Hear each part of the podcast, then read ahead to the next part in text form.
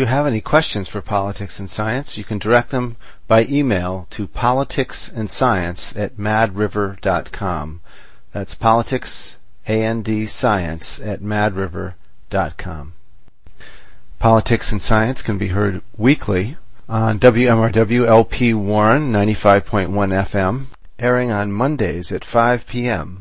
And in the Bellows Falls area can be heard on Wool LP Bellows Falls at 101.1 FM, airing from 3 to 4 p.m. on Sundays and from 9 to 10 a.m. on Mondays. Politics and Science presents the viewpoints of its participants and does not necessarily reflect the viewpoints of any other person or organization. And today on Politics and Science, uh, the 27th of April 2009, it's the second in a series on looking at the uses and abuses of radiation in our culture with a particular focus on ionizing radiation, i.e. nuclear technology.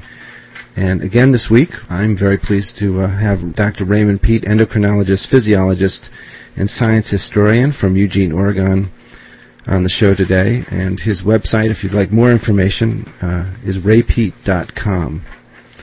And Ray, can you hear me? Yes. Oh, good. Uh, last week we talked about some of the systemic and long-term cumulative effects of X-rays and other types of uh, radiation. We also discussed radiation from power plants, and uh, many times our medical establishment compares it uh, to less harmful things like sunlight, and uh, you discussed that and basically pointed out that it's like comparing apples and oranges. The key idea is linear energy transfer. Um, how much of the energy actually gets into your tissue and interacts with it. I see. And, and the uh, ionizing radiation has uh, far more energy. And yeah, and uh, some of it, like um, the isotopes that get into the air and food, uh, release particles that have an extremely high energy transfer, and so those are are the worst. And uh, the others um, penetrate deeply and uh, do damage along the way, but uh, the intensity of the radiation isn't the main thing. It's how, how much they interact with your tissue and in what ways. So those are actual radioactive particles. Mm-hmm. We last week we talked about those, and we, we touched a little bit on the history of radiation. I mean, you talked about some of the scientists uh, getting badly um, damaged by handling radioactive substances. We didn't really focus on the history of the uses of radioactive materials in uh, science and medicine and uh, the military, which is eventually how they really got popularized. But Ray, could you perhaps give us a little summary of of how uh, radioactive technology crept into our culture? Oh, um, the um, almost immediately when uh, the Curies uh, discovered how deadly poisonous uh, radium and related isotopes were, uh, the medical profession uh, became very interested because it was a fancier way to uh, destroy tissue instead of just poisons and, and surgery and cautery and you know acid and such, uh, they had a new technique that seemed technological and impressive. And so it very quickly went from treating warts and uh, tumors to uh, all kinds of bizarre quackery. Uh, um, I knew people uh, when I was in college whose facial bones were collapsing uh, because they had had the X-ray treatment for acne, mm. and uh, people whose hair had fallen out because they were treated for ringworm with X-rays, and uh, so just total ignorance and arrogance combined to use whatever turned up. Uh, who was who was treating them, Ray? Uh, regular doctors. I just regular general practitioners. Yeah. And uh, when I was a kid, uh, shoe stores still had uh, X-ray machines so anyone could look at their feet, bones, and uh, see if the shoes fit. Uh, just a technological gadget that entertained people. Hmm. But uh, regular doctors had fluoroscopes that would uh, let you watch a person breathe and watch their heart move and and watch their stomach and intestines move and so on. And uh, they were pumping uh, nearly lethal doses of radiation into people. They would just stand there talking and watching for entertainment. Uh, some of those things were putting out, uh, oh, 50 to 100 rads in even a short treatment. And if they had uh, come in for a weekly exam, they would have soon been dead. Hmm. And just to compare that to a normal exposure from a chest X-ray, what, how much is that? Oh, um, I guess approaching a thousand times more from some of those fluoroscopes. Wow. And I've, in the last few years, I've talked to people who had uh, oh, a combination of uh, heart treatments where they put a, a, a tube or a wire up into your heart to to open a, a clogged artery, but they use a fluoroscope to um, watch where it's going, and uh, these people get a tremendous amount of exposure uh, that, that is cumulative, and it can cause uh, brain degenerative diseases. Um, and the um, heart uh, surgeons who do that kind of work have a high incidence of brain cancer, and so uh, they are advised to wear a lead cap so they don't get brain cancer. Hmm. But uh, the uh, various types of uh, physicians who um, work with radiation, radiologists and heart surgeons especially, uh, have a higher rate of uh, girl children, and that's the same as uh, uh, electricians who work around high voltage power lines, and uh, the birds that uh, nest near the high tension lines. Uh, it doesn't have to be ionizing to uh, have really major biological effects. And why is it that they produce girl children instead of male children? Um, apparently, the, uh, uh, the the male uh, fertilized ovum and uh, embryo and fetus at all stages, the male is weaker. The the female has a, a, a better resistance in general. I see. And, uh, partly it's because the all these types of radiation imitate estrogen uh, in their biological actions, and uh, estrogen is uh, tends to bias the sex ratio of the offspring. Uh, these fluoroscopes you were talking about, um, they were a novelty that. What what year were you talking about originally, where people were just they were using it just to observe the breathing and things like oh, that? Uh, that- all through the 40s into the 50s, Mhm. the shoe stores, I think they were outlawed in the mid 1950s. And in the in the 40s, did doctors have any idea of the danger of uh, of X-rays, or did they just think it was a momentary danger? Doctors never have any idea about anything except what they're told is uh, good practice. And th- there were, the information was available, like uh, chiropractors and, you know, borderline uh, people in the medical profession had pamphlets in their office at, at that time. In the 1940s, I saw uh, these pamphlets uh, giving references to the research literature showing that radiation accelerates aging process.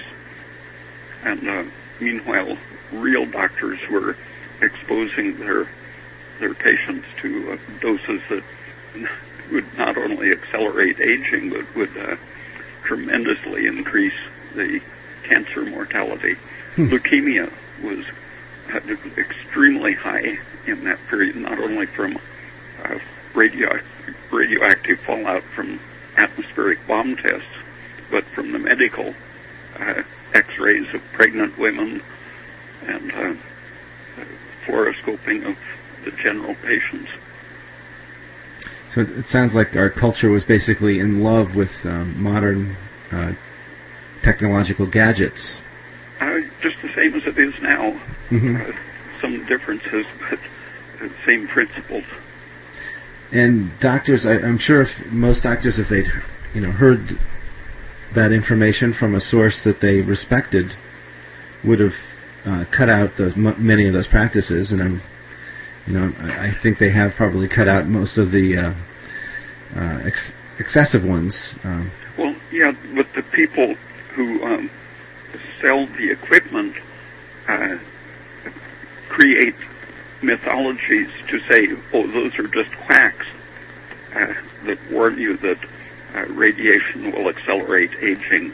Mm. Uh, now, 60 years later, uh, some of the best research is showing that uh, radiation causes the formation of amyloid, the type of substance that is incriminated in Alzheimer's disease and degenerative lung disease and kidney disease and pancreatic disease and so on.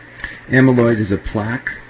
It's a type of um, protein that forms plaques. Um, it, it's um,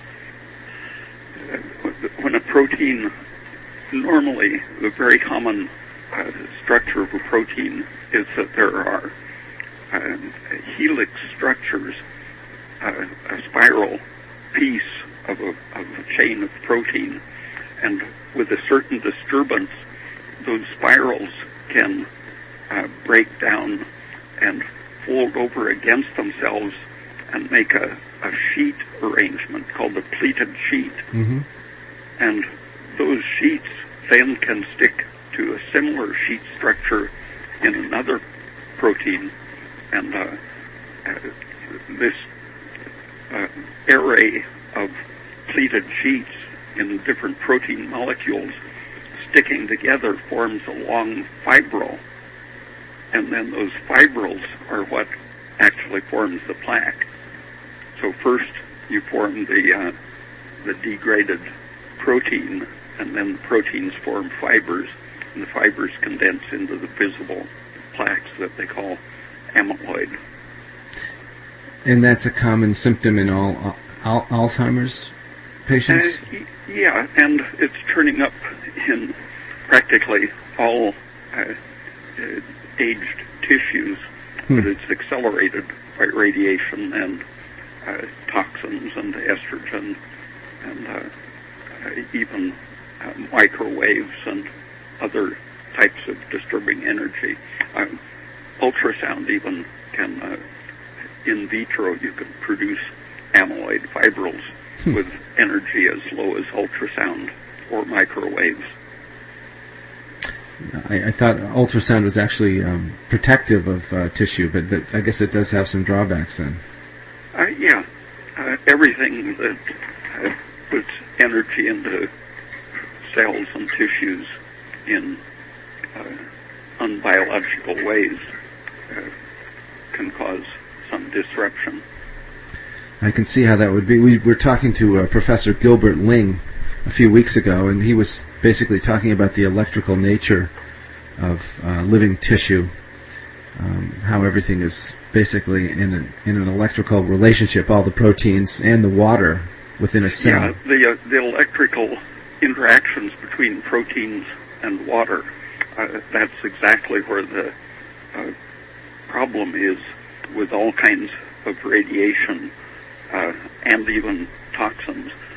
Uh, the romantic classical physics people who um, to um, think mathematically about radiation and assure people that there was a threshold below which radiation wasn't at all harmful. uh, this kind of thinking wanted to say that uh, a unit of radio energy had to be sufficient to um, break a chain of DNA before anything happened biologically. And that takes uh, a direct hit and a certain high energy. So that's where the the idea of the danger of ion, ionizing radiation came from. But before the ionizing radiation uh, actually has a direct hit and breaks a DNA chain, uh, it's doing many much more subtle things, uh, causing fluctuations in the electronic uh, system of proteins and causing subtle changes in the way water relates to those proteins. So uh, if uh, the medical world and physics had been paying closer attention to Gilbert Ling's work 50 years ago, uh, most of these questions would have been settled uh, in a very different way uh, with much more concern for protection hmm. than for promotion of industry. So you feel like basically the marketing side of um, our culture is it's what's determined its medical course. Uh, yeah, the people with an X-ray machine to sell uh, will tell doctors that this one is delivers ten times less energy, and uh, it, the dose is below the threshold, and so you can give a person a, a sub-threshold dose uh, every six months if you want to, and they'll never have any harm from it. But these little uh, sub-threshold doses uh, actually modify the water structure, which directs the the way the tissue develops and affects things like the immune system and the way uh, nerves pattern themselves. And so it redirects the course of your development. And uh, in in a young individual, that that deviation of development can produce drastic and fatal effects very quickly. In uh, mature people, it uh, accelerates aging and degeneration more often than a, a, a quick cancer or other lethal event. Hmm. So people became more and more concerned because it seems like there is more concern at this point. Uh, people were already uh, beginning to understand it in the 1930s. Oh. Uh, I mentioned uh, last week that uh, Thomas Edison, after 1904, uh, became a, a, great opponent of the medical use of X-rays, and other people, in especially in other countries, were studying the actual biological effects.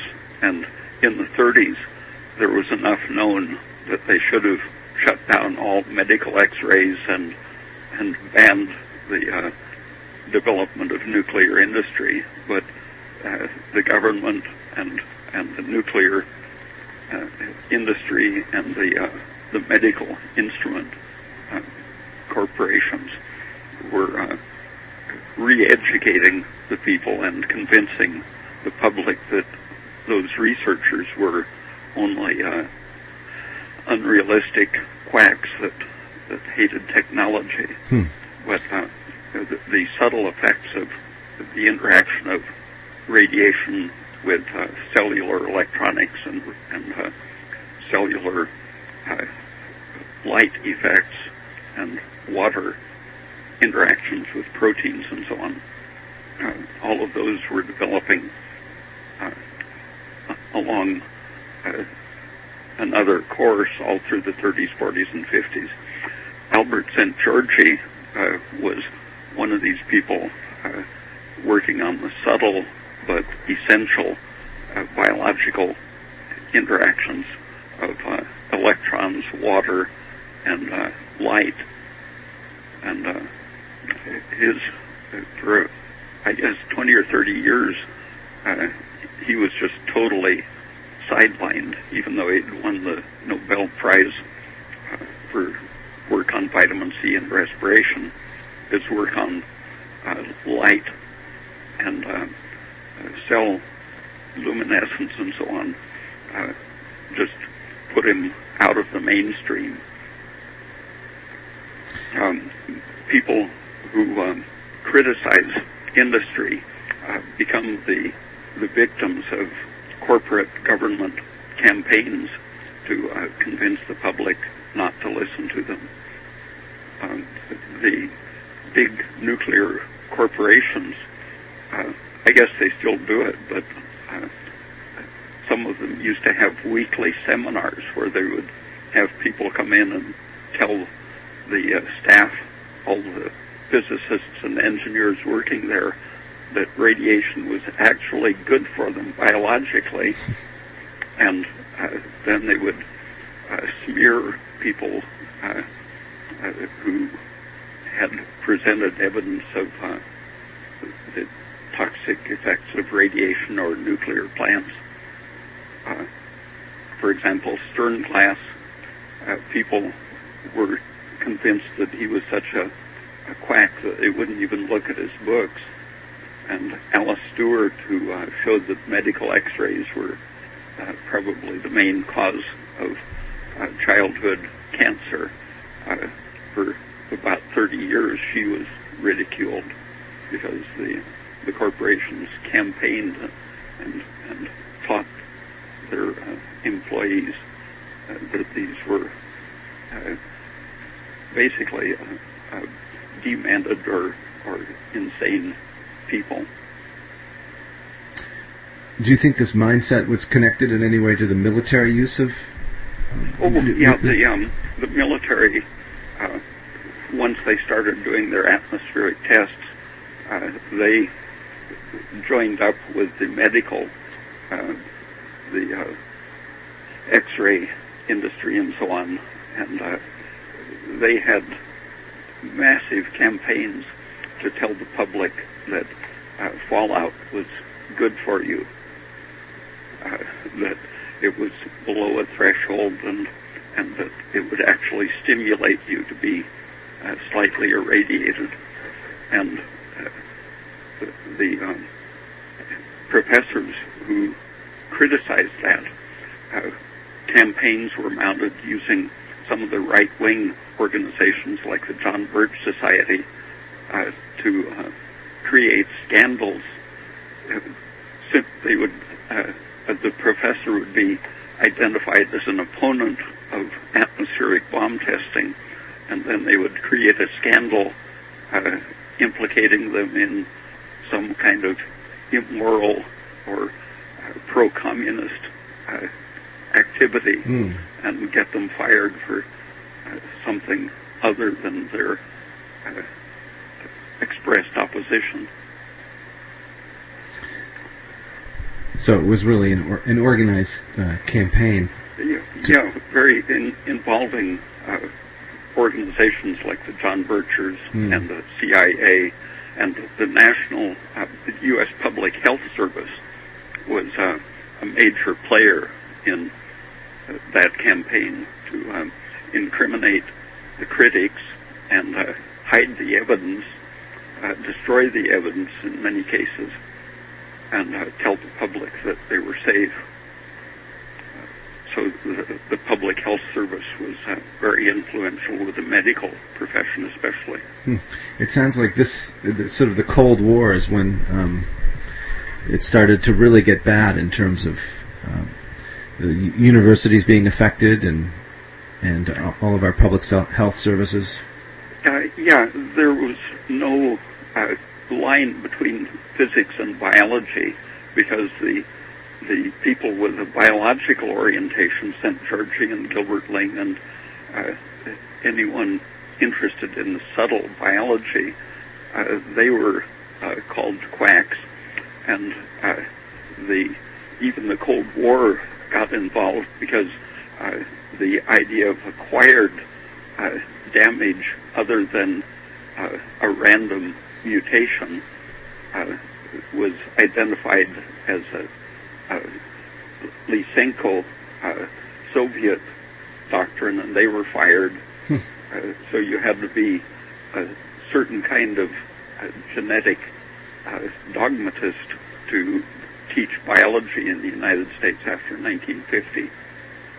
Yeah, that's just so bizarre. I think most people think that you know science is an objective, basically art, and that um, empirical art, and uh, that's basically the bottom line. Uh, it's a, a very good place to get uh, insight into how the whole system works is to start uh, with German uh, romantic physics in the 19th century hmm and see how that directly led into the uh, the 20th century nuclear physics. Uh, they were wanting to uh, subjectify uh, physics and uh, make it part of a spiritual quest for unity and and seeking the absolute.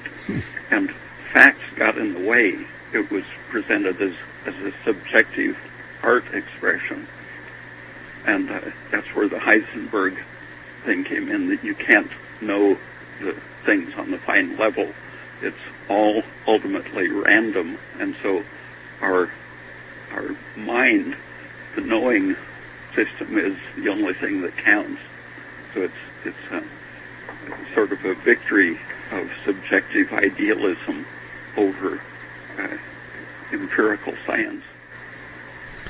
That's interesting. I didn't know it started with uh, German Romantic physics. It sounds like it's sort of the beginning of um, uh, sort of uh, eugenics and Aryan Well, pure thought. Yeah, yeah. Hitler was was just a, a business-like application. The others were uh, more refined and ethereal. Hmm. And it's discouraging that that should live on to this day. Oh well, it was deliberately imported. Uh, the um, uh, journals of human uh, genetics uh, originated in the eugenics movement, and Hmm. they renamed themselves after the war. But the uh, the, um, the German physics uh, uh, and genetics people uh, were idealized, and many of them were imported to become influential in the United States. Y- You talked about um, the American culture, maybe all most of the world's industrialized nations' uh, culture of love of new technology, and in, in terms of selling nuclear technology, it seems like the equation E equals mc squared and Einstein's popularity uh, really played a, a big role in bringing that to the front of popular culture. I don't claim to understand what E equals mc squared means, except it sounds like just on a superficial level that energy is the same thing as matter, which to me is a little confusing. It, sound, sounds like it's saying that everything is the same as everything else. Um, yeah, that that only becomes really dangerous when they start saying that uh, energy and uh, information are the same, and that knowing and matter are the same. Uh, Hmm. the you can argue about uh, uh, how how uh, interactive energy and and substance are. Einstein had an interesting exchange with Max Born, another physics uh, worker, um, about whether the field of a particle is uh, part of the, the substance of the particle.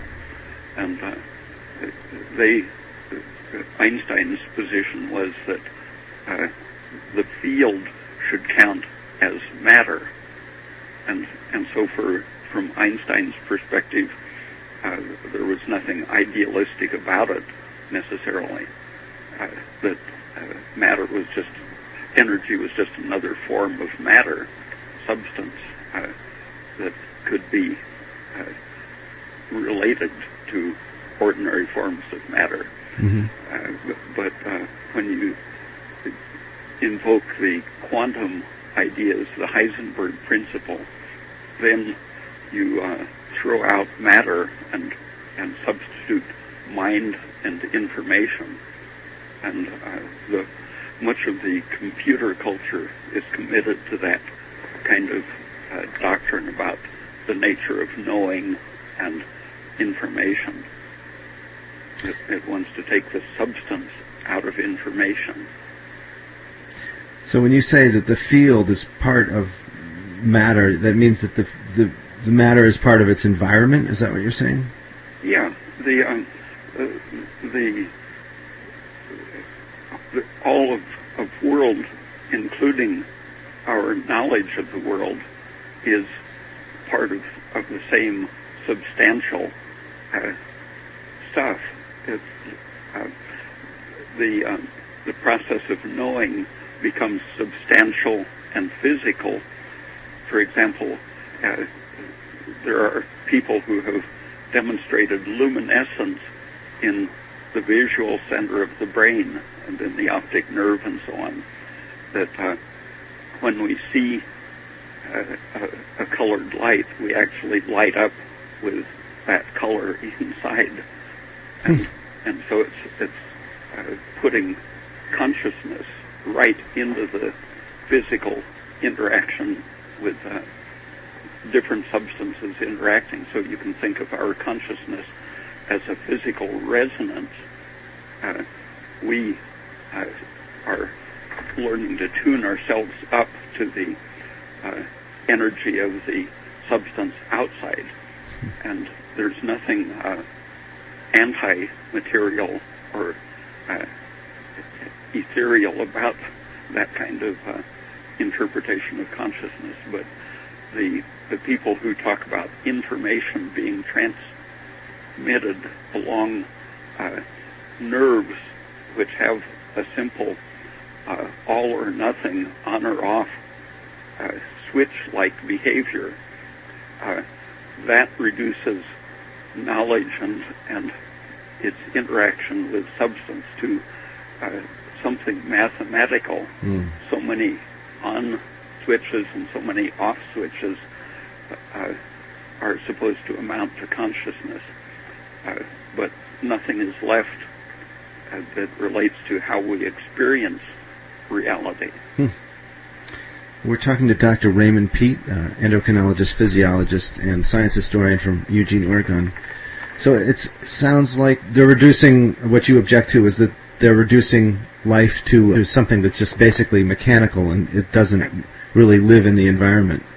Yeah, and it's always um, if, if you see information as uh, separated from substance, uh, your interpretation, like the Heisenbergian idea, interpretation is what makes the difference because you can never know uh, the actual uh, details of, of the fine structure of matter. And so your theory of of what you're perceiving is the real thing. and, and so it, it uh, reduces consciousness to uh, a, a, cluster of theories uh, like states in the computer. It sounds like it reduces confidence too. It, it sounds like Heisenberg is saying that you can't know your own world and you're you you can't be sure about it. It's all probabilistic and random. And, and is that essentially the message of quantum physics? Uh, yeah, and that the really bad uh, consequence is that it all becomes deductive.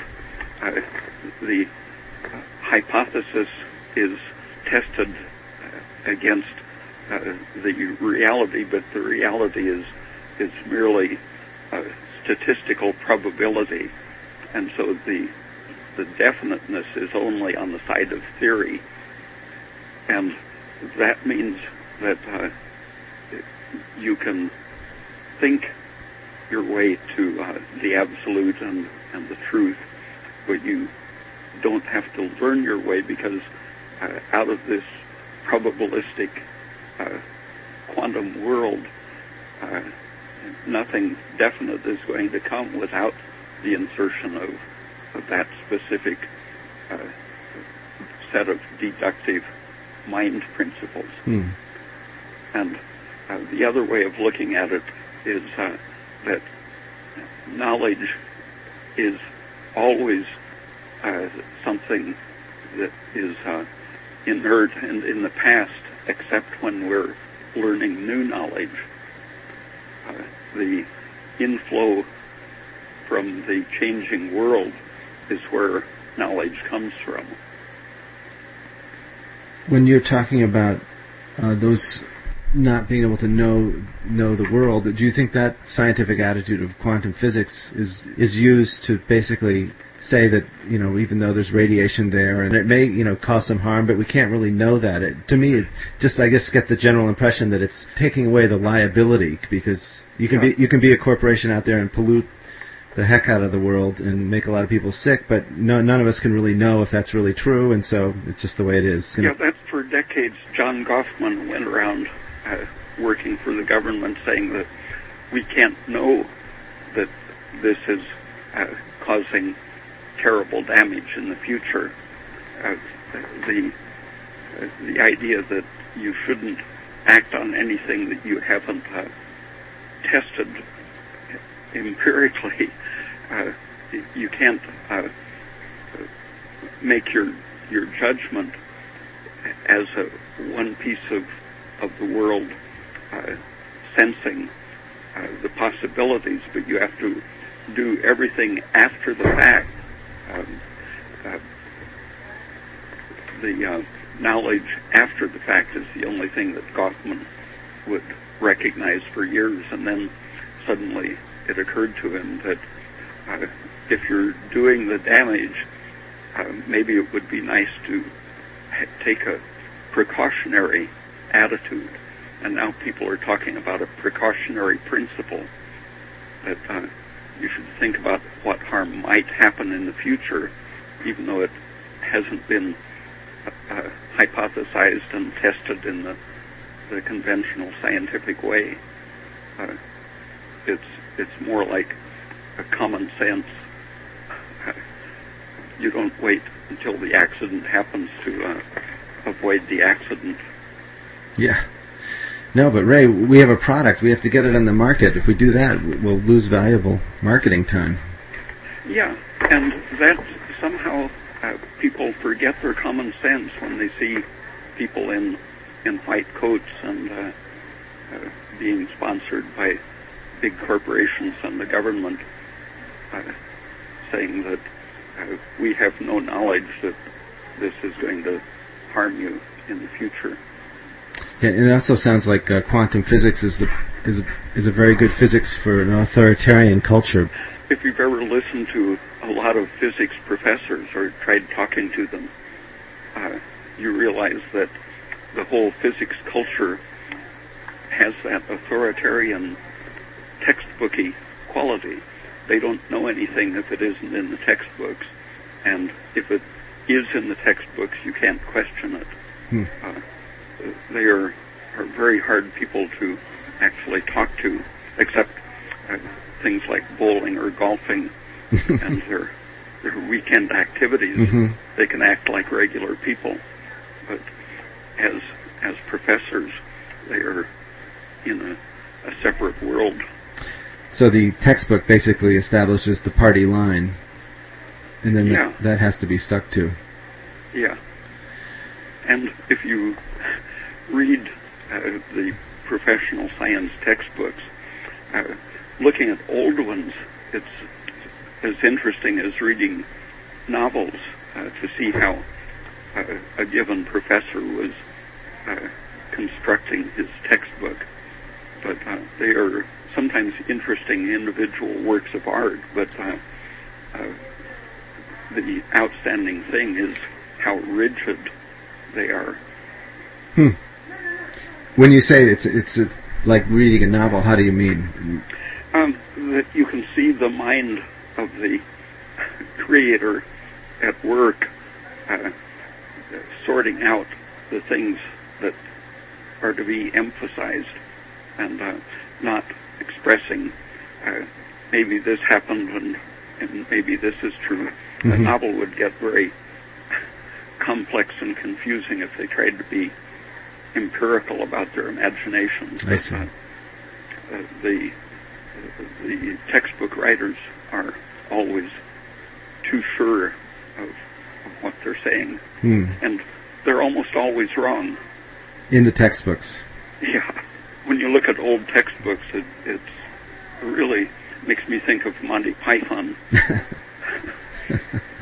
You should maybe you should put some of those skits into uh, screenplays. I've thought of that. Um, we have about 15 minutes left, and uh, I thought it maybe we'd touch on a little more about um, nuclear power. And uh, one of the arguments I've heard now for bringing nuclear power back is that, uh, for, number one, for global warming, because it's purportedly uh, creates less greenhouse gases, although Helen Caldicott was just here, and uh, she agreed with many of the things you're saying about uh, radiation, and she said it is cumulative. But she also said that uh, the production of nuclear power involves tons of greenhouse gases because it's so energy intensive to to uh, not only build a nuclear power plant but also produce the fuel that uh, goes into it. And I think some of the arguments for uh, bringing back nuclear power, because basically a new plant hasn't been built, I think, in 30 or 40 years, is uh, we should do what the French do, which is recycle the spent fuel rods that are slowly uh, but surely building up in all the uh, spent fuel rod pools outside of every nuclear reactor in this country, uh, with no place for them to go. Always one of the big technological problems of nuclear power is what to do with the fuel. And uh, a lot of people are saying that well, we can recycle those. And you said you just looked into that. Yeah, there's a website called Environmental Devastation Caused by Reprocessing Radioactive Waste, and they mentioned that the French plant has annually discharged 100 million gallons of radioactive waste into the English Channel by way of an underwater pipeline. And there was, you've probably heard of the industry and military dumping barrels, Yes. hundreds of thousands of barrels of radioactive waste dropped in the ocean about 10 or 20 miles off the coastlines Mm-hmm. all over the world. God. And those things are leaking, and uh, the uh, food chain from the English Channel, it has already drifted up to the Arctic, uh, over to Canada, and uh, it, it circulates, gets into the food chain, and then 20 or 30 years later, the uh, people on the continents are starting to eat the radioactive fish that have eaten the, the waste they dumped in barrels. But that was banned in the 90s after 60 years of dumping. Who who was dumping it? The military or? Uh, yeah, the uh, Atomic Energy Commission, the uh, Navy and Army, and uh, anyone was authorized to use it would uh, dump it. And uh, the, uh, the the dumping in barrels was banned about 15 years ago, Mm-hmm. but they didn't ban putting a pipe out under the ocean and pumping it out. God. And the, so this website says that the plant in The Hague alone has been discharging 100 million gallons of waste every year. And uh, another one in England, uh, some in the United States, uh, dumping from the reprocessing plants. They're Oh. dumping these immense amounts of waste, more than uh, they dumped in barrels. So had- someone knew that it was bad to uh, dump barrels of radioactive stuff into the ocean, so then they started pumping it in in pipes. Mm-hmm. Uh, you, we need some kind of a concept that uh, doesn't uh, specify whether the behavior is governed by insanity or Mhm. criminality, because it all amounts to the same thing. Yeah. The waste that's coming out of the pipes from reprocessing the uh, nuclear uh, waste is it is it contaminated water or is it actually particles or Oh, particles. Ah. Uh, uh, huge amounts of uh, even uh, uranium and plutonium hmm are getting into the water, and the fish are taking it up. Uh, strontium 90 uh, and uh, the shorter acting isotopes, but uh, the whole range of junk is getting into the ocean still. Yeah, that's really discouraging. Um, well, I hope that perhaps people will take a second look at nuclear power before they actually start building any more plants. It's never made any sense to me. They always claim that they would solve the technological problem somewhere down the road, but when you have a, a process that's basically spewing out the worst poison Yeah, the, known uh, to man. the United States uh, uh, has two very contaminated areas besides what goes into the ocean and rivers. Uh, the Hanford plant in Washington and the Greenville uh, dump in South Carolina.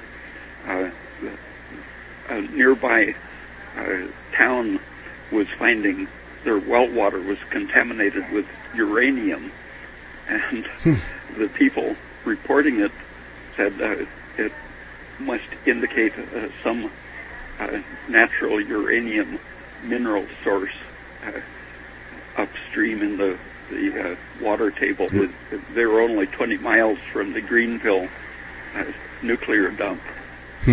Wells in that area are being contaminated with all kinds of isotopes. Uh, several years ago, I was driving uh, south on I-5, going about the speed limit in Northern California, and saw a huge truck coming up behind me, going about 90 miles an hour. And as it went past, there was this giant vat on the back, a big cylindrical tub was the only load, and it said Greenville, South Carolina. Wow. Uh, and uh, so uh, the people who transport these giant vats of waste from Hanford to uh, South Carolina uh, aren't the safest type of driver. Yeah, I remember there was some uh, debate about whether to allow them to move uh, nuclear waste around the country on the back of uh, semi trucks, and uh, they they did decide to allow it. Yep, one D- of those trucks uh, going across the mountains from um, a Northern California reactor over to I-5, hmm I, I guess heading for South Carolina. Uh, the road was so narrow, it got stuck going around. It was uh, such a long truck that it wouldn't go around the corner in the highway. And they had to take the truck apart, which took all day. Uh, but uh, the, the people in charge of uh, the whole nuclear industry are no, no smarter than, than people who uh, tend cars on the freeway. Mm. Yeah, that just seems like such a vulnerable thing, uh, vulnerable place to put such dangerous material. Another thing I wanted to talk about that doesn't have to do with nuclear power um, is uh, incineration of medical waste. Now, I understand that goes on all the time, and that's actually putting it into the air. Uh, do you know anything about that, Ray? Uh, no, but uh, the uh, they in general don't don't worry much about like when they uh, put radioactive iodine into a person. Uh, they don't worry about the person's urine, Mm-hmm. And uh, when bodies are incinerated, uh, that goes into the air. Much of it is vaporized. Oh. Well, that's true. I had ne- never thought about that. I mean, there's actually those uh, radioactivity or toxins that are in our bodies if you Yeah, Get if cremated. they die with if they die with radium needles in their organs, for example, hmm and uh, just the mercury in teeth gets vaporized. Oh. Hmm. I mean, it's actually more dangerous at that point than it is possibly in your mouth. hmm I see. Uh, you talked about Alzheimer's being caused by uh, uh, nuclear waste or ionizing radiation, and does that correspond with uh, sites near power plants and uh, nuclear reprocessing plants? Uh, no one is very clear about that, but I think it'll turn out that it that it does. Uh, Mhm. people are starting to look at uh, the various sources, microwave radiation, uh, telephones, and power lines, and there are some people who have been uh, working on that for about 25 years and and claim that it's so, and I suspect it is. Mm-hmm.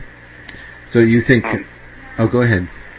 Um, cataracts are another uh, interesting thing. They're easy to study in a way because uh, the the cataract is a different state of of the living matter, and people have been trying to understand what happens in a cataract, and it, it's probably analogous to what happens in Alzheimer's disease, but you can, uh, it's a much simpler system made up of very few types of protein. Hmm. And uh, it turns out that in a cataract, the uh, proteins aren't even denatured. The uh, you would think that the uh, the radiation would have to uh, at least change the proteins to make a cataract develop, and they they are caused by uh, like surgeons get cataracts from exposure to X-rays, mm-hmm. and uh, uh, people who uh, work around any kind of even low-level radiation, microwaves, and so on, uh, get cataracts. Hmm. And uh, it turns out that the cataract is chemically almost identical to the surrounding tissue, but it's wetter, slightly higher water content than the healthy tissue around it. Mm-hmm. And all that happens is a slight fluctuation in the electronic state of the protein, and that lets the water get out of control and lets water accumulate rather than being under the influence of the uh, system of proteins and uh, the, the, electronic fields of mm-hmm. the proteins. So it, it lets you see in a very concrete way how uh, energy of uh, not even thermal energy in the ordinary sense, but it is you would classify it as thermal energy because it's just the vibrational state of the water molecules which has changed and uh, makes all the difference between a lens that works and a lens that's opaque. That's... And uh, similar changes uh, probably happen very early in a disease like uh, Alzheimer's or cancer that uh, uh, if if the tissue was visible, you would probably see it as a changing state of the water and electronic uh, behavior of the proteins that that would be analogous to the opacity of the lens uh, long before you got any of the major uh, deposition of amyloid and plaque formation that eventually shows up in in the the tumors hmm. and the Alzheimer's brain and so on.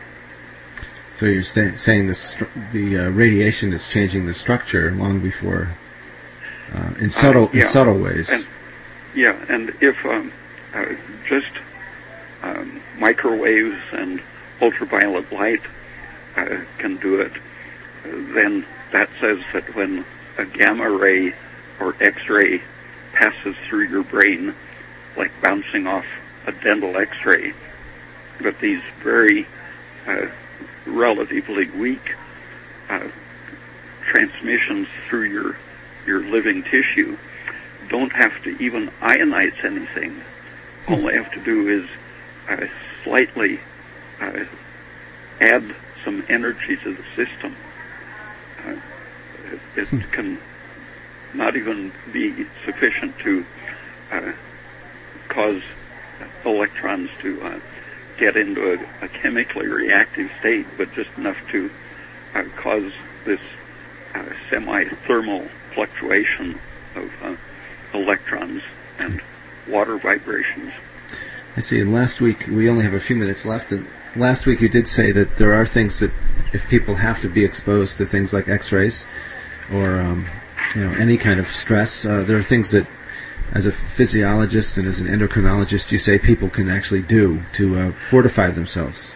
Yeah, keeping your energy at a, a peak, like getting the damage done in the late afternoon in the summer is best, but uh, keeping your uh, carbon dioxide up uh, with with uh, adequate thyroid function, uh, adequate progesterone, pregnenolone, uh, testosterone, and so on, all of the tissue protective hormones, and the nutrients, uh, magnesium in particular is, is the best established uh, radiation protective nutrient. Hmm.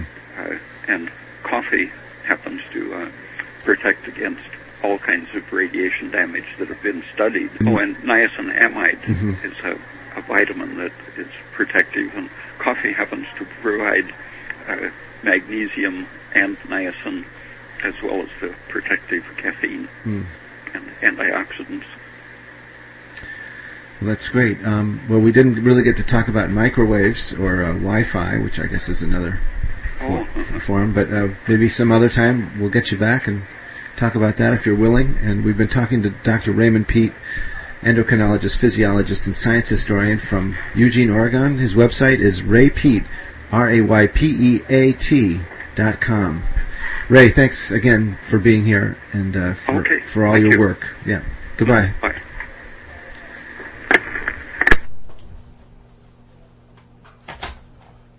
And another hour has flown by with uh, Dr. Raymond Peat. Again, his website is raypeat, R-A-Y-P-E-A-T dot com. So thanks for listening. This has been Politics and Science.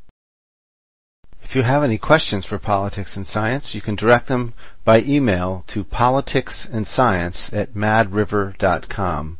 That's politics, A-N-D, science at madriver.com. Politics and Science can be heard weekly on WMRW LP Warren 95.1 FM, airing on Mondays at 5 p.m. And in the Bellows Falls area can be heard on Wool LP Bellows Falls at 101.1 FM, airing from 3 to 4 p.m. on Sundays and from 9 to 10 a.m. on Mondays.